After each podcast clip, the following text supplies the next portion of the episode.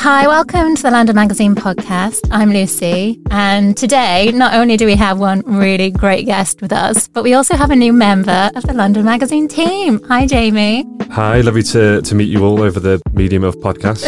welcome. How have you been finding your time with the London Magazine I've, so far? I have only positive things to say, but whether that whether that remains the case at the end of the recording of this podcast, uh, we'll, we shall Time see. will yeah. tell. Yeah. Today we're chatting with Max Wilkinson, whose brilliant new work, Death of a Go-Go Driver, features in our February-March issue. Hi, Max. How how are you today? I'm very good. Yeah, very good. Thank you for having me. Max is a playwright and screenwriter, fascinated with characters trying to navigate an increasingly absurd world. His award winning play Rainer, about a voyeuristic delivery rider, played at the Arcola Theatre last summer and is being produced for a BBC Radio 4's afternoon play slot. He also teaches screenwriting at the Met Film School. Death of a Go-Go Driver is part of a new triptych play, Ghost City, which will be staged later this year. Max, we'd love to invite you now to do a reading. So, Death of the Go-Go Driver. So, like Rainer, which is about a delivery rider. Um, so she's cycling.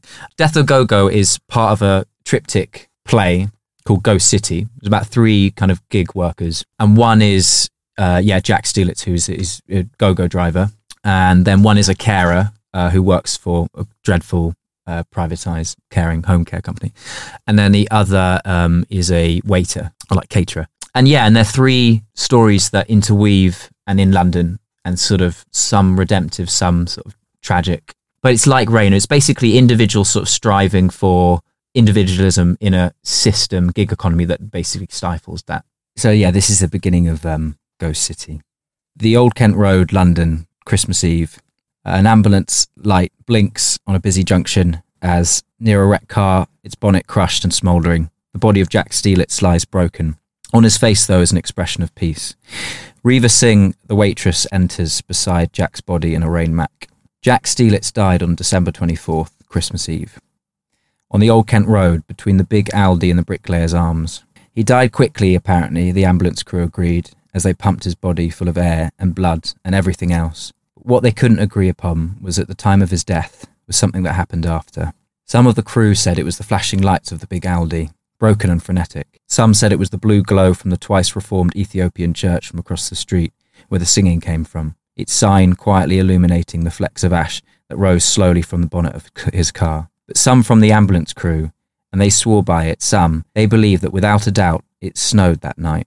Just for a minute, it snowed gently above the broken body of Jack Steelitz as he lay on the old Kent road, and they pumped him full of air. On Christmas Eve, they told their families, excitedly, as they returned that night to warm kitchens at the end of their shift. It snowed on Christmas Eve, but no mention of Jack, no mention in the papers as they all rose Christmas Day, to turkey and couches and carrots and children screaming happily, and nothing in the days to come. But whether it was known or not, his death and the events leading up to it was the first stone thrown that caused an avalanche and a storm. Anyway, I'll let him tell you himself, because back in summer, Jack was very much alive. Heavy old rock and roll music plays. Jack Steelitz's body convulses and shakes and slowly becomes unbroken as he rises up from the stage and dances to the music. Very much alive and driving for go go cars. Anyway, I'll let him tell you himself. Reva, the waitress, disappears. Yeah, don't let him tell you it's crap working for go go cars, because it's not. It's a dream. All that stuff that came after, it was a technical glitch. And although I'm bitter, it's hard to remember on nights like this. What was it? Saturday. Perched in Peckham and the pub slowly fill. Lads and ladies post hummus and horny as fuck. All smiley and sweet, forgetting the week, ready for fun in the last of the heat. Wide eyed art kids, Doc Martined and dreamy, all heading east. It must be terrible working for a company like this, they squeak from the back, earnest as fuck. You must get terrible tips, exploited by the system. Yeah, and all the drunk wankers you have to deal with. You'll be my drunk wankers soon, don't you worry, kids. Or still high, mumbling, blue faced as we cross Lambeth Bridge. Or a sinking sensation of Monday coming in, and student loans and the state of the world as it is. But let's not get bleak. Thanks, Jack. Thank you so much. Right now, it's shit lager and smiles and sorted for ease and whiz. Who sang that? Jarvis Cocker, 1995. Yeah, that's where I draw the line. Music. You see them pile in. Hello, matey, can I put my jack in? Or turn it to Kiss or Bumfuck FM. Fuck that. It's my tunes or the highway, matey. I don't care if you rate me down. Music is where I draw the line. My mother raised me well. Like once I was driving down the A406, going home in a stream of white and blue. London all ambient and clubbers delight. So I whipped on the Blade Runner soundtrack, don't mind if I do. When these fucking. You're right, mate! These fucking lads pile in North Finchley in a cloud of smoke and red eyes. Safe, yes, safe. Stink up my car with their lemon diesel haze and going to, yeah, East Finchley, please, mate. Fuck's sake. Yeah, safe, safe, safe. So they get in, they hear the Vangelis, they go silent. I start to wince. Then the little one chirps up. Wait, bruv, what's this? Oh, here we go. What's this, bruv? It's, fuck, it's the Blade Runner soundtrack. Vangelis, you probably won't know it. Then they go silent. But then the other one goes, Man, it's bare sick. And I smile and we laugh as I ride them home very slowly down the Muswell Hill Road. Those are the quiet times, time to reflect. Not like now. Right now, there's money to be made, so I snarl up the West End as it's 11 o'clock for the theatre crowds and post a lot. You're doing great, Jack. Thank you, Hallie. The GoGo app chirps up, and Hallie, my beloved algorithm, who gives me the jobs and showers me with stars. You've nearly made £100. You're doing great. I call her Hallie after Hal from 2001 Space Odyssey. Get it? Keep going, Jack. Right. So, anyway, outside some battered bookshop near Denmark Street, this couple trots out, holding a copy of some bookish scene, full of sweet words and crap wine and perfectly satisfied they've had a good time. East Dulwich, please, she screams, as if I don't already have it up on my screen. And then they sink into the back and start to snuggle. Oh, God. Now, look, I don't mind snogging or a grope in the back, but happy couple very much in love, now that gets my goat. I love you. I love you, baby. Oh, God, shoot me in the mouth. And then she gets frisky.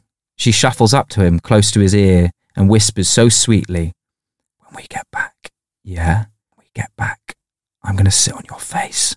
Oh, pardon, but that's not me. It's Matey in the back, well perturbed, almost losing his cool and his red beanie hat. What? I, I, I don't. He stutters as his eyes flicker around. What? Don't you? Don't you want me to? No, I do. I just what? I just don't. I just don't like it flung on me. Flung on you? It's a figure of speech. It's not the face hugger from Alien Sam. I'm not suggesting it's the face hugger from Alien Emily. Fucking hell.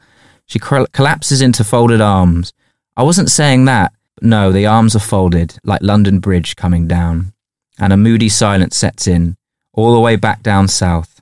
And as I deposit them outside their beautiful house, there'll be no face sitting for Sam tonight or anything else.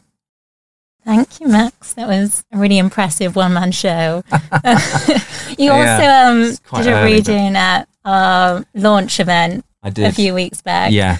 Very similar. And it went down a storm. I'd yeah, say. that was yeah, mm. that was quite fun. yeah, I don't normally do it. I normally obviously actors do it. So um, it was fun at the event to yeah. do a whole one man sort of cabaret. How is it then actually reading your work? As you said, it, you usually see other people mm. doing it. How is it then when you actually yourself read it? I really enjoy it. I used to be in a really um, crap band. Well, we yeah we, we got a bit better anyway. But I, I like I like performing, and I was a singer and stuff. I do miss I do miss that, and I did a bit of acting in. Um, so you know, I didn't like enough to actually pursue it. I wasn't that good, but I like I like it. I enjoy it. So that was really fun mm. when you asked me to do that. I actually enjoyed it a lot you know, part of your work I really love is the the capturing of these different characters and mm.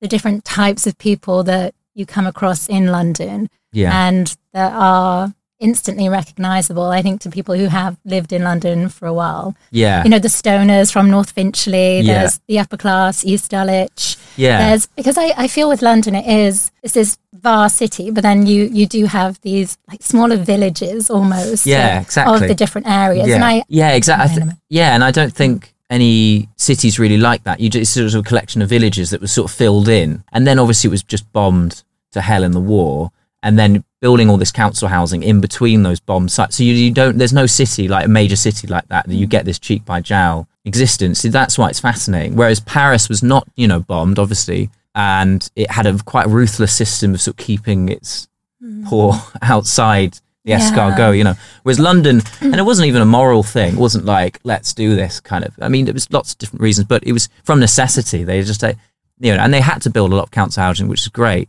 but they had to build it next to penthouse and next to the Kensington piles and stuff like that. So you don't you get this crazy con. It's just endless contrast in London. And yeah, you know, and I, I think that's always all these characters in Go Go and stuff. I'm, I'm, and all the diversity, just observing, but also just people I've met. Really, I think my family are very, very big mixed bag as well. So you sort of get a lot of characters through that. There's this guy, it's a sort of friend of a friend. He he was saying to a friend because she was talking about this, and he was like, just sit on the bus and record people, you know, your conversations and things, you know, like the the working class. You know, I was like, that's so creepy and exploitative. I was like, no, you don't. You know, so it's more like every writer and artist is this sort of bit of a loner in a way, and they're a bit of an obsessive voyeur and people watcher. It just depends what degree you are. So, like, I am most happy on top of a bus or cycling around and noticing things. So, but no, it's hard. It's the same thing of, especially you know, stage. If you write character, you know, and then they come see it, and then there's all these references you forget about. You're like, oh no, like that's them, you know. Um, and it might be quite disparaging or something like that. But people, you'd be amazed at what people people never notice. Really, they rarely notice themselves on on the stage. So that's uh, that's good. But you've got to be careful about that. It's nerve wracking, sure, yeah.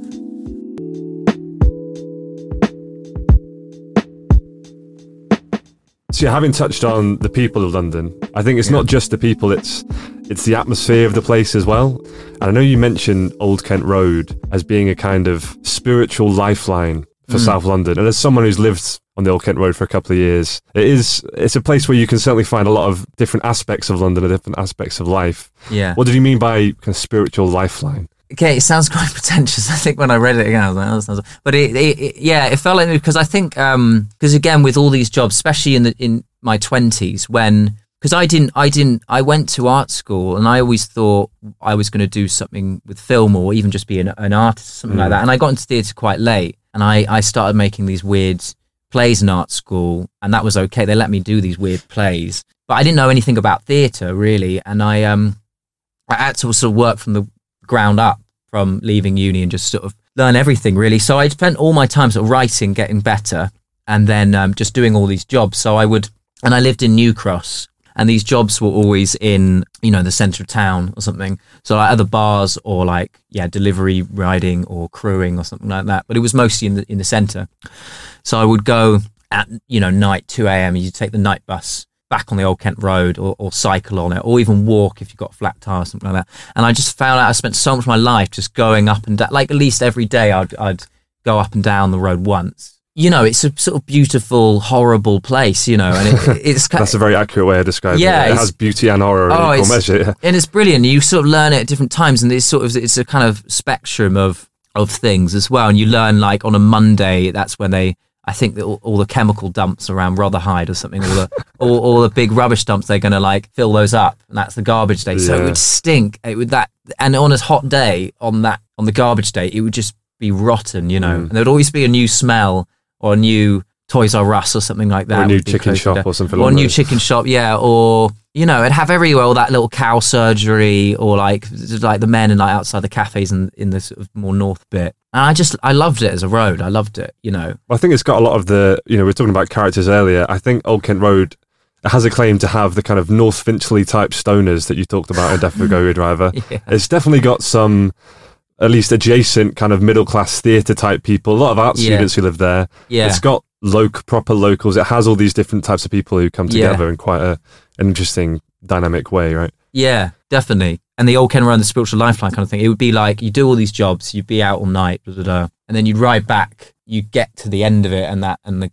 bridge of New Cross, and you'd be like, "Oh, I'm I'm home now." So that's spiritual. That's what it kind of meant. It felt like a sort of portal to. By the end, you were in South London. I felt. It's interesting that of all the places on Old Kent Road, the one where you set this scene of the, the death of Jack Mm. is Bricklayer's Arms, which is such a nothing place because it's just kind of this concrete roundabout where you have yeah. the way to, you know, you've got Bermondsey going one way, London Yeah. Bridge going another, you've got towards Peckham and down Mm. Old Kent Road the other. Why why there? Why was that the place where you picked of everywhere I- on, on Old Kent Road? you know, yeah, I because it's it's it's sort of I think it's like a six carriage way or something like that. It's Yeah, really it's- busy, and it was I, I, and I saw an accident one again on the bus, and it was this guy. Well, it was the it was the aftermath of an accident, Mm. and there was glass all over the floor, and the ambulance was just sort of clearing up and going, and it was a sort of haunted after image of of something quite horrible, and that inspired the the first image of Go Go. So it was based on a. It was based on a. yeah, it was based on that, that kind of image, yeah, which sort of kickstarted the thing. Um, but there were always accidents there, really, Yeah. you know. And I'd be there, and again, because I, was always riding there, and I always thought like, I bet I'll just, I bet I'll somehow have an accident here, Hmm. and they'll find me just, you know, that my sort of, I you mean, know, a, prem- a premonition of your uh, premonition, your- yeah, yeah. And I just always thought this is where I'm going to die. Obviously, just to talk a bit about Rainer as well. Your Yeah. your your play that you staged was at the Arcola last last year. Mm, I read the the script, which is published by Bloomsbury. As a nice little plug for you. Um, thank you. Yeah. And I think there's, there's something really interesting about reading a script when you haven't seen it staged, where you can kind of understand what the person who wrote Yeah. it really wants to focus on. Mm, mm. And something that I was very interested by is the way that you spoke about music, Mm. and you were Mm. very specific about it. I mean, yeah, to quote you here in the stage directions, you talk about needing it to be this kind of simulate Rainer's constant frenetic movement across the city, mm, and then specifically said that you'd recommend a style of kind of a blend of euphoric and sinister electronic music mm. with ghostly echoes of old nostalgic jazz and, and soul songs. And then artists like Burial, Aphex Twin, Nina Yeah. Simone, mm. Ghostbox, the, the label were references. I would obviously love to chat about some of those specific artists and their relationship to your writing in a second. But first of all, why was it so important to you to, to write this stuff into the actual script? Mm. Because I also know that you mentioned to me uh, off mic that when it came to the actual staging of the play, you weren't able to get any of that stuff, you know? No, no. Obviously, love music, and when I'm writing these scenes, I'll I'll be thinking of music and and the the soundtrack and the tunes and stuff like that. Um, and I'll and I'll I'll put them into the script just just to give them the director or the production company or the sound designer like the flavor of what you of what you want. But to the point, I think the sound guy was slightly annoyed. He was like, "Why have you put all?" th-" No, he's just like, oh, "I've never seen this before. It's so specific, you know." And I didn't mean because what you do in theatre, like getting the license for all those tunes, that's why none of it was in there. I mean, Aphex Twin is notoriously not the kind of bloke who'd be like, yeah, no, yeah, like ahead, burial, yeah. you know. Oh, I think he still so, lives with yeah. his mum, you know, Yeah, and, yeah. and then he just did in a basement in South London or something like Mm. that. Like he doesn't, you know, he's a really notoriously hermit people, so you'd never get them anyway. But also to to license all of that stuff would be so expensive to get the performance because you've got to pay them and get the license. So what I do normally is like you you just get that flavor in, and then you get this sound engineer, sound designer. You know, we had a really great one for Ray. He's really talented, and he he made a soundscape for it, knowing exactly what we kind of Yeah. wanted. So it was that gloomy, sinister, euphoric, burial esque. Yeah, yeah. I hope burial's not, not wouldn't get annoyed with me, can't find me or something like that. But um, Well, I mean, he is the he is the arguably the quintessential South London artist. I mean, yeah, yeah, talk- you have tracks like Night Bus in Oh, yeah. McDonald's. These are Yeah. exactly the experiences of the characters Totally. in your in your plays. Like, yeah, is it is music a way into them? Because in uh, Go Go Driver, you have Jack listening to the Blade Runner soundtrack, right? The Yeah. Vangelis that's um, it. Yeah, Blade yeah, Runner soundtrack. Is that a way of understanding the characters through through these songs? yeah, definitely. I think um, because again, when I was riding around between all these jobs, you know, you because of all writers and you know, we're just daydreamers really, and you fantasize and you mythologize a city and yourself as a kind of character in it, just to just to relieve the boredom as well, you know. And you'd you'd I'd imagine songs because I never really listened to podcasts in my, when I'm riding. I mean, it's dangerous anyway, or music. but I um I didn't like it anyway. It was kind of a bit too much um stimulus, you know. So I'd sort of imagine songs. I think quite a lot, or even like sort of sing to myself, slightly mad. But um, but I'd imagine yeah, different, you know, different. And because there's such different zones in London, each zone has a flavour and each zone has a as a soundtrack. I think. Mm. And to me, the old Kent Road and yeah, all the depots and I mean, I think because he's from there as well, like it Yeah. makes total sense. Like he made it for inspired by it, but yeah, it's just the perfect, perfect choice um, with it because burial, you get this sort of texture of because he was always and Mark Fisher talks about that a lot, and he's always saying, uh, you know, it's a sort of um, haunted future that never happened. Sort of in, the, in the echoes of the rave culture, which was very positive. Mm. It was all about like ecstasy and, and community and everyone moving forward in this future of brotherhood, and that never really happened. So like Mm. burial is it's all about that sort of the failed echoes and sort of people coming down, little screams and stuff on the, on the street, and uh, of these ravers who are lost, and these ghosts, and uh, and the rain and stuff, and was Mark Fisher a, a big kind of reference point then? Because you, the, what Yeah. you're describing right there is is you could say that about your plays, right? There's this, you know, delivery drivers or Uber drivers. In one side, it's this technological advancements, right? You know, we can get a, a car or a, a meal in five minutes, and it promises this utopia. And then Mm. the reality is obviously so much less than what we might expect.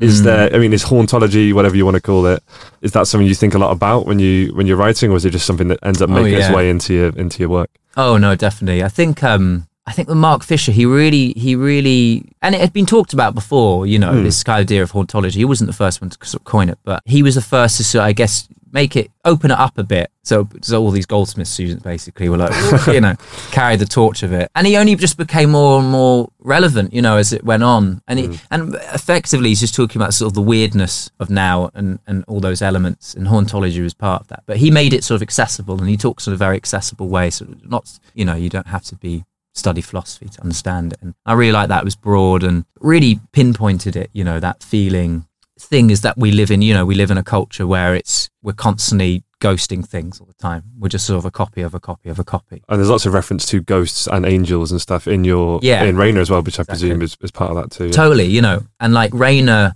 to me is is not even so much about a, a sort of delivery rider who's been exploited by the system, although that is part of it. It's more the character and her daydreaming because she's sort of pretending in a way that she's in Taxi Driver or or she's you know Blade Runner or something like Mm. that, and she's inventing her own narrative. But in terms of scope, then of the, the two projects, so Rainer was a one woman show, Yeah, whereas now Ghost City will be a plethora of characters. So yeah. was that a conscious decision on your part then to, to you know bring more characters into your work, or did it happen quite naturally? It happened quite naturally, but I think there's there's um you know it's done. I like the idea that it's three core gig workers, but it's called Ghost City. You know, it's like the whole you know tons of different roles of of so it connects to sort of because you know the gig economy is such a nebulous term. You know, it's so so sort of ambiguous. You know, it's like it could mean lots of things. You know, so many things are sort of you know gig. Like you've got the tube string, you've got like Task Rabbit, or just all lots of jobs are slipping into a kind of gig economy state. So it's sort of we're reach we're going into a strange area now where it's hard to like quantify it all, and it's sort of hard to. It's like the internet, really. It's hard to put where the boundaries are and where like I wanted to have a broad depiction of all of that, really, as well as lots of all the characters they kind of meet and sort of just make a sort of big portrait of the city. I think I just had a lot more to say about those jobs and the gig economy after Rainer kind of thing. But after that, I think I'll stop for a bit talking about the gig. I don't want to become a one man. Would you ever write a play? typecast? Would you ever write a place outside of London? No, no. Never. I've never left London. You know, I've never even. You've never been outside the M25? no, we went to Lincoln. Well, I went to Lincoln. Oh you I went to. Lincoln. Gotcha. I went to Lincoln for a weekend, and I nearly had a. Yeah, panic. he was great, but I had to leave. He was running back to London. Just yeah. get me back. Down the A1. Yeah.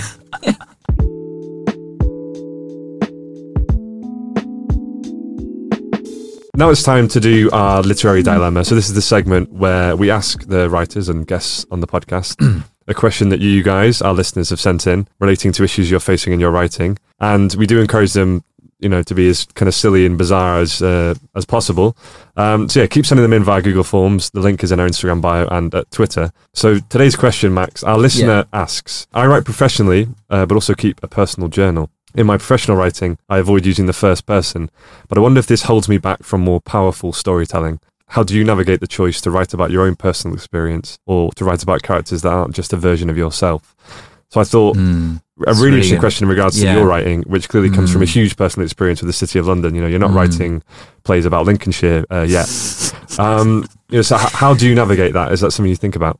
That's a really, really good question. I think it's the eternal question as well, isn't it? Like, you know, write what you know, um, which is just silly. And it's one of those old sort of generalizations, maxims in writing that are just, um, you know, of course, don't write what you know because then it just, I mean, just what you know. Because, yeah, as you say, you'd just be a sort of version of yourself all the time. As I say, you know, I was sort of, I guess, you know, always interested and had quite a quite mixed upbringing and, and all the jobs, as I said before. But, you know, so you did meet a lot of characters. But I think, you know, I think that's the, put yourself out there as much as you can. Try to have as many different experiences as you can and, and, and mix with different people. And so you can write about other characters while putting elements of yourself in there. Because that's when you'll really love your characters as well, if you can really put a little bit of yourself in there. But yeah, you know, it is, it's definitely a hard, hard question. But I think, I think, and just look around you and, and the people that you know and your family and stuff like that and try to, try to write about other people. I think there is a lot of, there are a lot of films or literature when they are just sort of an avatar for themselves and it's sort of debating what to get at the farmers market or something like that. You know, Mm. like or uh, not you know, but it's quite just sort of I think yeah, try to open up more. I suppose if, if you're writing, even if you're writing about people you know, Yeah. part of yourself comes across in the stories regardless, right? Because you're the person writing it. So Of course. Yeah. I mean, the whole thing about like fiction is just, it's still just, it's just a bit of your brain. It's Mm. just effectively a viewpoint, really. And all these characters are just part, they're just ideas, really. It's all you. It's all just a bit of your soul. So it's like, you know, keep that varied, you know, be open to all sorts of people and interests and stuff like that. And then that will pour into your work. It was the same time as, you know, like I'm writing a, my, a new play of mine, which will be at the Arcola, by the way, in summer, just to plug, plug that. Uh, that's about a property developer who run is running on the canal and she's having a breakdown basically and she's uber successful and she's the type of person I you know I don't mix with that much but I know someone a bit like it. Yeah, of course. and again she's not a villain. She's not a you know because we like to say like evil business people Yeah, whatever. yeah. like it's not that at all. She's not a you know she's not a monster. She's just a person really. So it's you like can't, you can't hate your own characters, right? I mean, that's not yeah well exactly. You love love all your characters exactly even especially the, the bad ones. So she's not you know she's not like an evil person but she's i've taken elements of people i've known and put her into and then put myself into her as well Mm. so i think that's it you know try to be open and and put yourself into things but try to mix the characters i would say One last final question yes we'd like to ask, just to wrap this up. Yeah. We'd love to hear what was the last great thing you've read or watched lately. What would you really recommend to our listeners? That's yeah. I think um because I stopped sort of reading novels and uh, just read sort of plays and watch films and stuff. Um, but I've tried to start more now. And uh, one, yeah, my good old friend Matt Turner, who's been here. He's been here before. He has. Yeah. Previous guest can of the I, show, Yeah, yes. can I just say though, with his dilemma, I have something to pick pick Okay. on that because he claimed that he always likes to turn up at events early. That's Yes. that's his advice to to meet other writers. It doesn't seem that early to no, me at all. I, every event I've been to. Does he not in practice his- what he preaches? No, I've never does seen. I not. just found that a bit odd. Okay, but I'm, I'm, look, I'm defending, I'm defending that. not his punctuality, but his his book taste. Because yeah, he recommended me um, a few books actually. But this last one, yeah, uh, he died with his eyes open. It's by Derek Raymond. It's crime fiction, but it's really beautifully written. It's horrible. It's really grim. Set in the eighties, and uh, it's brilliant. It's like I haven't I haven't been able to you know quote unquote put a book down for like years. I can't remember, and it, this is just genius. And it's sort of crime fiction, but that's why I like like just pumping all the different themes. Tons of stuff about London, South London especially. Anyway, I really recommend. It's horrible. Um, you got to have a strong stomach for it, but it's great. And then it's Chinese films I've been getting into. There's a really good director, and he wants to get in modern Chinese film. A Taste of Sin, it's called. Touch of Sin. Anyway, he's great. He's really good. We'll we'll put it in the show notes. Um, Yeah, yeah. Sorry, yeah. You know, but anyway, he's brilliant. And if you want to, I think And he's he's like punctual as well, I've he's very punctual. Anyway, that's that's what I've yeah. Those those two things. oh, great. Great. Yeah. Lovely. Thanks, Max. Um, Yeah. Pleasure. And yeah, thank you all for listening. Max's Death of a Go-Go Driver is available to read online and in our latest issue, which is available to buy on our website. You can find us on Instagram at The London Magazine, on Twitter at The London Mag, and on Facebook, it's The London Magazine. So thank you, Max, and thank you, everyone, Yeah, pleasure. for listening. Thank you, Max.